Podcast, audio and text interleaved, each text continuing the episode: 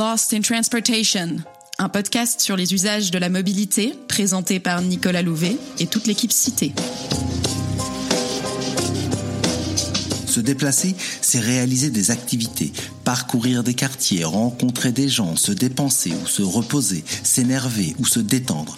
La mobilité donne vie à nos villes. Pourquoi et comment se déplace-t-on? Comment les pratiques de mobilité changent-elles avec la ville et la ville avec les nouvelles mobilités? C'est ce dont nous discuterons dans Lost in Transportation, le podcast cité qui parle des usages pour comprendre la pratique et la fabrique des territoires.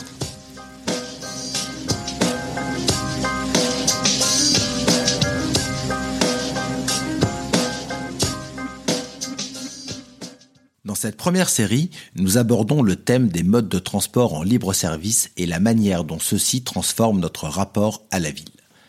Dans le premier épisode, nous avons parlé des vélos en libre service.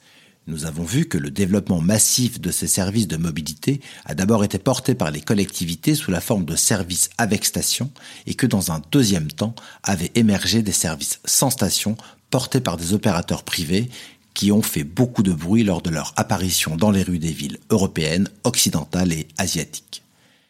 L'épisode soulignait que les services privés de vélos en free floating, malgré leur explosion en quelques mois, n'ont finalement pas fait long feu et que leur perte de vitesse courant 2018 a coïncidé avec l'émergence de services de free floating proposant non pas des vélos, mais des trottinettes, et qui plus est, des trottinettes électriques.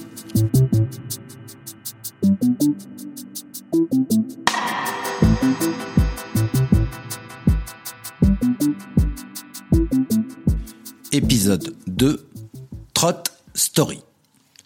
L'origine du mot trottinette vient du terme trottin, qui, à la fin du 19e siècle, désignait encore un employé de maison chargé d'aller faire des courses en ville. Pour ce faire, il devait trottiner fréquemment, c'est-à-dire faire des petits pas pressés. L'usage actuel des trottinettes fait-il écho aux piétons pressés du 19e siècle? Avant de se plonger dans le sujet, il s'avère primordial de comprendre les différences ou similarités avec les offres de vélos en libre service que la trottinette semble avoir détrônées. Pour en parler avec moi, Julie Chrétien, chef de projet chez Cité. Les services de trottinette en free floating sont très proches des services de vélo en free floating. Concrètement, ils fonctionnent exactement de la même façon. Des trottinettes sont réparties sur un territoire donné. Le client a un smartphone avec une application qui lui permet de localiser la plus proche. Il va jusqu'à elle, scanne un code sur le véhicule avec son smartphone et l'application débloque la trottinette. Le client est ensuite libre de se déplacer où il veut et peut la reposer n'importe où dans la zone de couverture du service. Tout ceci fonctionne exactement de la même manière selon qu'il s'agisse d'un vélo ou d'une trottinette. Cependant, à la différence des vélos, les trottinettes n'étaient pas proposées dans le cadre de systèmes en libre service avant l'apparition de l'offre en free floating. En effet, seules quelques expériences assez confidentielles avaient proposé des trottinettes avec station, telles que Samokat à Helsinki ou encore Note en région parisienne et à Strasbourg. Les gens étaient habitués à voir des vélos en libre service dans l'espace public avant l'arrivée du free floating, donc l'innovation résidait entièrement dans le service. Il en découle que l'attrait de la nouveauté était limité. Pour trouver sa place, le vélo en free floating devait attirer des personnes qui n'utilisaient jamais ce mode ou prouver qu'il pouvait offrir quelque chose de différent de ce qui existait déjà. À l'inverse, avec les trottinettes électriques, l'innovation se loge à la fois dans le service et dans le mode.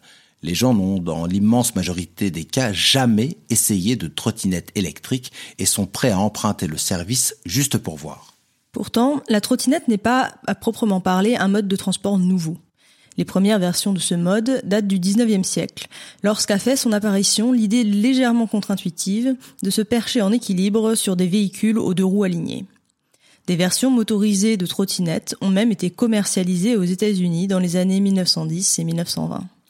Ces dernières, à destination des plus riches en raison de leur coût, n'ont pas trouvé leur public et leur commercialisation a été arrêtée rapidement. La trottinette sans moteur a continué à être utilisée, mais en tant que jouet pour enfants, et ce jusqu'à son comeback à la fin des années 1990. Les trottinettes sont devenues légères, robustes, mais surtout pliables, grâce notamment à l'innovation du fondateur de la société suisse Micro. Bref, la trottinette est devenue un mode idéal parce qu'il permet de se transporter sur de petites distances et parce qu'il est transportable dans les autres modes, notamment les transports en commun, qui assurent les distances plus longues.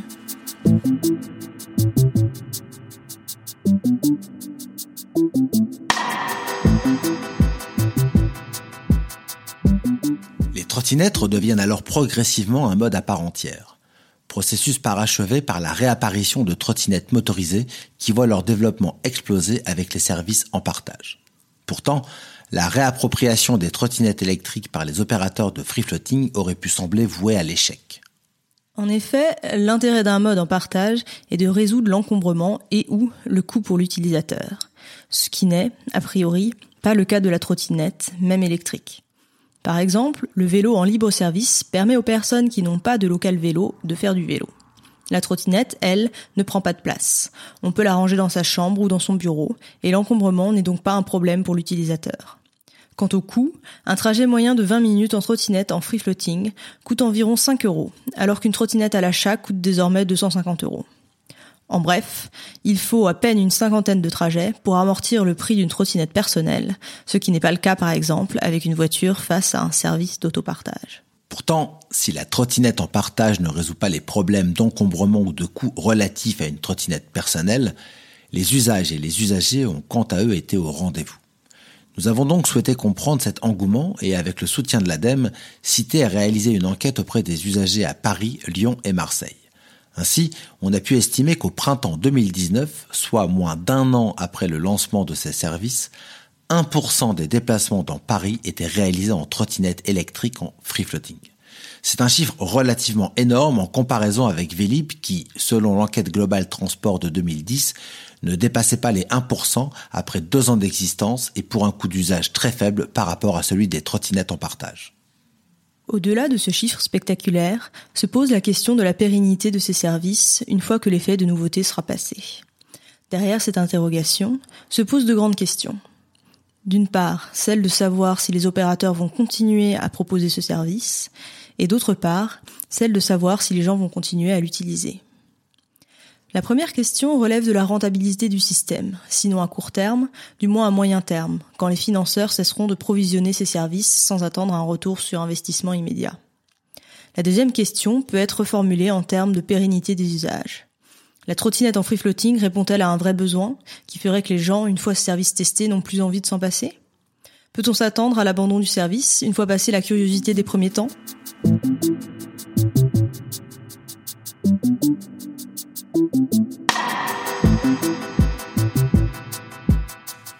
Question est donc de savoir si les trottinettes en free floating répondent réellement à un besoin. Dans les faits, les services de trottinettes en free floating ne génèrent quasiment pas de nouveaux déplacements. Dans notre étude sur les usages à Paris, Lyon et Marseille, quand nous avons demandé aux utilisateurs ce qu'ils auraient fait si le service n'avait pas existé, seuls 3% déclaraient qu'ils ne se seraient pas déplacés. Dans l'immense majorité des cas, les individus avaient donc déjà une solution pour se déplacer. Leur solution était soit la marche pour 50% des répondants, soit les transports en commun pour 29% d'entre eux. Dire que ce service répond à besoin semble donc exagéré. Par contre, il offre une expérience différente et plaisante. Le fait que les trottinettes électriques soient rapides est mentionné par 68% des répondants à notre enquête comme une raison d'emprunter ce mode, mais quasiment le même nombre, 69%, dit que leur caractère agréable ou amusant s'avère également une raison importante d'y avoir recours. Les utilisateurs trouvent qu'il est plus confortable, plus divertissant et plus rapide d'emprunter une trottinette que de marcher ou de prendre les transports en commun. Ils considèrent ainsi que les services de trottinette en free floating fournissent un plus par rapport à ces modes qui représentent ce que l'on pourrait appeler l'offre de mobilité standard dans les villes européennes. Il faut dire qu'en milieu dense, les trottinettes combinent les avantages de ces deux modes. À l'instar de la marche, elles ont une bonne adhérence au territoire, comme a pu le conceptualiser le prospectiviste des usages urbains Georges Amar. Avoir une bonne adhérence au territoire signifie que pendant le trajet, il est possible à tout instant de s'arrêter pour profiter de l'environnement urbain, à la différence des transports en commun qui amènent d'une station à l'autre sans permettre de profiter de la ville entre les deux. Or, tout en gardant les avantages de la marche, la trottinette électrique permet d'aller bien plus vite qu'à pied. Sur des distances de quelques kilomètres, en zone dense, elle permet des temps de trajet similaires au transport en commun. Au final, un utilisateur de trottinette électrique est alors un peu comme un piéton augmenté, qui oublie d'ailleurs parfois que sur son engin, il n'est plus un piéton. La trottinette électrique en partage représente ainsi une forme de service premium de la mobilité du quotidien, qui fournit les fonctionnalités de l'offre standard et permet de faire ce que les citadins auraient fait de toute manière, mais en mieux. Plus précisément, c'est un service premium pour la mobilité du quotidien sur courte distance. Plus de la moitié des trajets effectués en trottinette font moins de 3 km et près de 30% font moins de 2 km. Et ce côté premium explique quelque chose qui nous intriguait au début lorsque nous enquêtions sur ces types de modes chez Cité. Comment font les gens pour utiliser un mode qui n'est pas disponible de manière fiable? Car l'usager ne sait pas à l'avance s'il va ou non trouver une trottinette et à quelle distance elle se trouvera. 25% des répondants disent qu'ils renoncent souvent à utiliser ces services parce qu'il n'y a pas de trottinette à proximité et 38% déclarent y renoncer parfois. Ces chiffres sont énormes si on les compare à des modes de transport classiques. Si 25% des usagers des transports en commun des grandes villes françaises déclaraient qu'ils renonçaient souvent à prendre le bus ou le métro parce qu'ils n'étaient pas disponibles quand ils en avaient besoin, il y aurait un tollé. Pour autant, les usagers de la trottinette déclarent ne pas être gênés par l'incertitude quant à la disponibilité du service dans la plupart des cas. Ils n'ont pas vraiment besoin de trottinette pour se déplacer. S'ils en trouvent une, ils sont contents, mais sinon, tant pis, cela ne remet pas en question leur trajet. L'usage des trottinettes en free floating est donc un usage opportuniste et non systématique. D'ailleurs, seuls 6% des usagers déclarent prendre les trottinettes tous les jours ou presque et moins d'un client sur cinq utilise le service au moins une fois par semaine.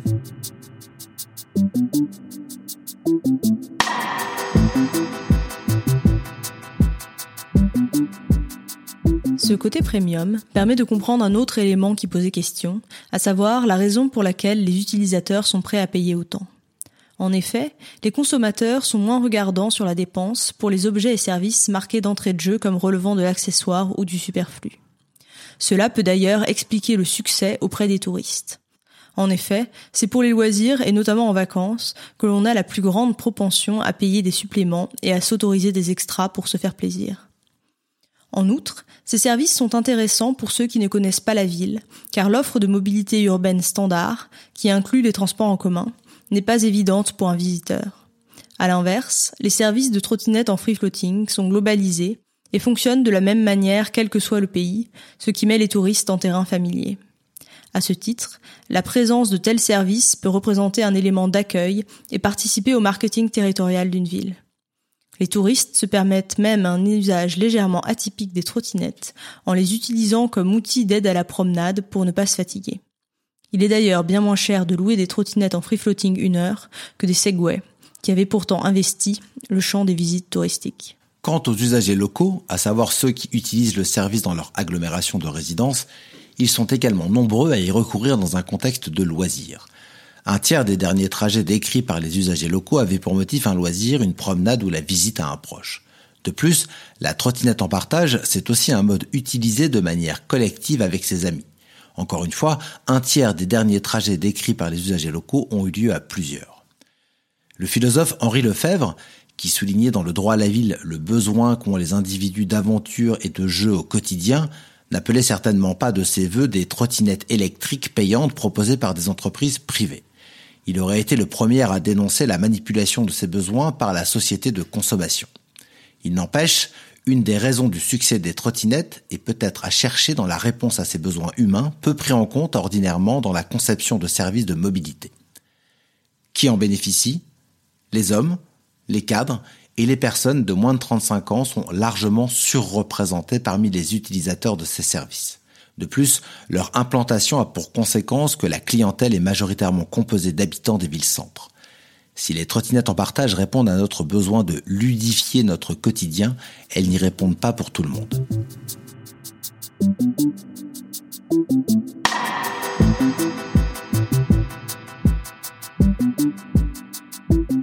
La trottinette en free floating a finalement assez peu d'alternatives aussi confortables et ludiques, du moins pour les petites distances du quotidien. Les offres de scooters sans station peuvent être utilisées pour ces trajets, mais ils sont moins simples à garer et sont limités aux personnes qui se sentent à l'aise à conduire ce type de véhicule. Les taxis et les VTC sont plus chers et mal adaptés aux petits trajets. Il est toujours difficile de trouver un taxi qui accepte une course de 2 km. Même les chauffeurs de VTC ont des tactiques pour éviter celles qu'ils considèrent trop brèves. Ainsi, avant l'arrivée des trottinettes en free floating, pour se rendre à une station de transport en commun, il n'y avait pas d'autre solution que de marcher. Il n'existait pas réellement d'option pour rendre le trajet plus rapide ou plus agréable. La force des trottinettes en free floating est d'offrir cette possibilité. Pour le moment, les usagers utilisent donc ce mode car il s'agit d'une solution de confort ludique. Se pose néanmoins la question de savoir combien les gens sont prêts à payer pour cet avantage. Les opérateurs sont actuellement en train d'inventer leur modèle économique, notamment en travaillant sur la tarification, pour l'instant plutôt à la hausse. Une question demeure, est-ce que les usagers vont rester fidèles à ce mode et assurer la pérennité du service? Un des modes présents depuis quelques années et qui semble avoir répondu à cette question par l'affirmative est le scooter. Le scooter en partage, une nouvelle offre de mobilité que nous décrypterons dans le prochain épisode. Et vous pouvez retrouver dans la description de ce podcast le lien vers notre étude sur les trottinettes en free floating.